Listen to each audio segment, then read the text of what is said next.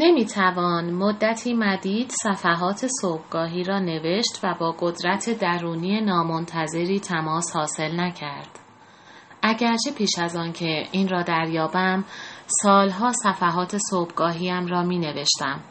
به هر جهت صفحات صبحگاهی راهی به سوی حس شناخت نیرومند و روشنی از خیشتن است. مسیری است که آن را در درون خیشتن می پیماییم تا به خلاقیت و خالق خیش برسیم. صفحات صبحگاهی همچون نقشه مسیر درونمان را مشخص می کند. بدون این صفحات شاید رویاهایمان به صورت منطقه ناشناخته باقی بمانند. می‌دانم که در مورد خودم چنین بود. نوشتن صفحات صبحگاهی بینش, بینش را به قدرت گسترده دگرگونی پی می پیوندد.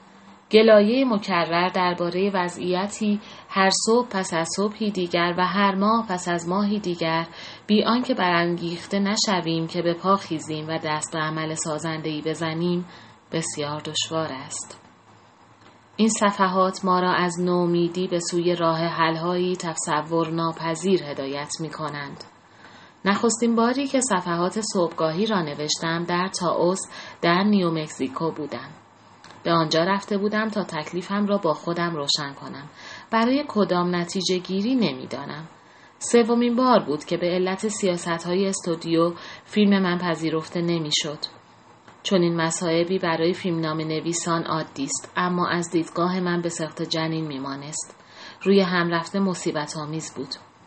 می‌خواستم از هرچه فیلم دست بکشم. فیلم قلبم را شکسته بود. دیگر نمی‌خواستم فرزندان ذهنم در نهایت امر با مرگ مواجه شوند. به نیو مکزیکو رفته بودم تا قلبم را ترمیم کنم و ببینم آیا می‌خواهم کار دیگری را انتخاب کنم یا نه. با اقامتم در مسکنی کوچک که رو به شمال و کوه تاوس داشت نوشتن صفحات صبحگاهیم را آغاز کردم. هیچ کس درباره آن چیزی به من نگفته بود. هیچگاه از کسی نشنیده بودم که چنین کاری را انجام بدهد. این حسی همراه با سماجتی درونی بود که به آن بپردازم و چنین کردم. پشت میزی چوبی که رو به شمال و کوه تا داشت نشستم و نوشتم. نوشتن صفحات صبحگاهی راهی برای گذران وقتم بود. به جای اینکه تمام مدت بنشینم و به کوه خیره شوم می نوشتم.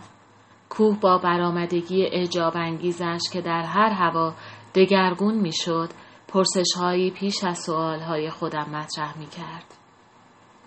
روزی پیچیده در ابرها روزی تیره و روز بعد نمناک آن کوه چشماندازم و همچنین صفحات صبحگاهیم را زیر سلطه گرفته بود صفحه‌ای پس از صفحه‌ای و صبحی پس از صبحی میپرسیدم مفهوم آن یا معنای هر چیز دیگر چیست و پاسخی نمی آمد.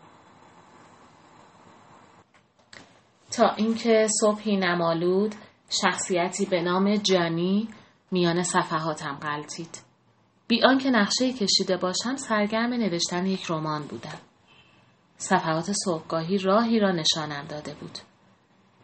هر کس که وفادارانه صفحات صبحگاهی را می نویسد به سوی اتصال با منشأ خردی درونی هدایت می شود وقتی گرفتار وضعیتی دردناک یا مشکلی می شوم که فکر می کنم نمی‌دانم چگونه است پس آن برایم به سراغ این صفحات می روم و هدایت می طلبم. می نویسم.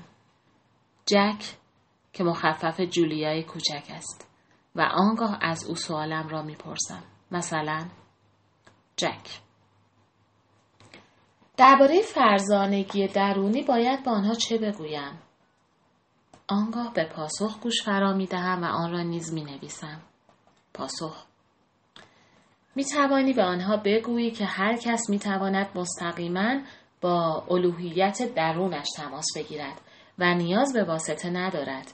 به آنها بگو که برای حل یکی از مسائل شخصی خود این فن را بیازمایند. گاه شاید پاسخ مانند مثال بالا لفاظی و ساده بنماید. به این نتیجه رسیده ام که به نظر می رسد عبارتی است که کارایی دارد. اغلب اوقات وقتی طبق اندرزی که ستانده ام عمل می کنم کاملا درست از آب در می آید. بسیار درستتر از راه حل های پیچیده.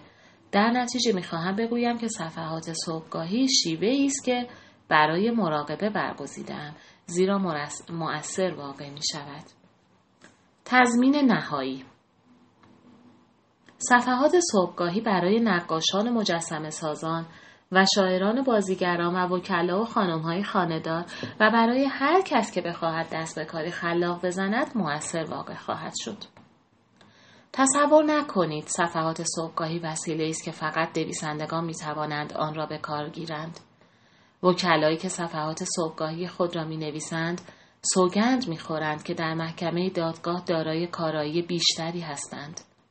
کسانی که با حرکات موزون سر و کار دارند مدعیند که توازن آنها نه فقط از نظر عاطفی افزایش یافته است و نویسندگان نیز اگر به جای اینکه حسرت نوشتن صفحات صبحگاهی را بخورند آنها را بنویسند شاهد تأثیرش خواهند شد و احتمالا خواهند دید که سایر نوشته هایشان نیز آزادانه تر و گسترده تر و آسانتر صورت خواهد گرفت. خلاصه اینکه حرفه یا علت احتراز احترازتان هر چه که باشد صفحات صبحگاهی به کارتان خواهد آمد.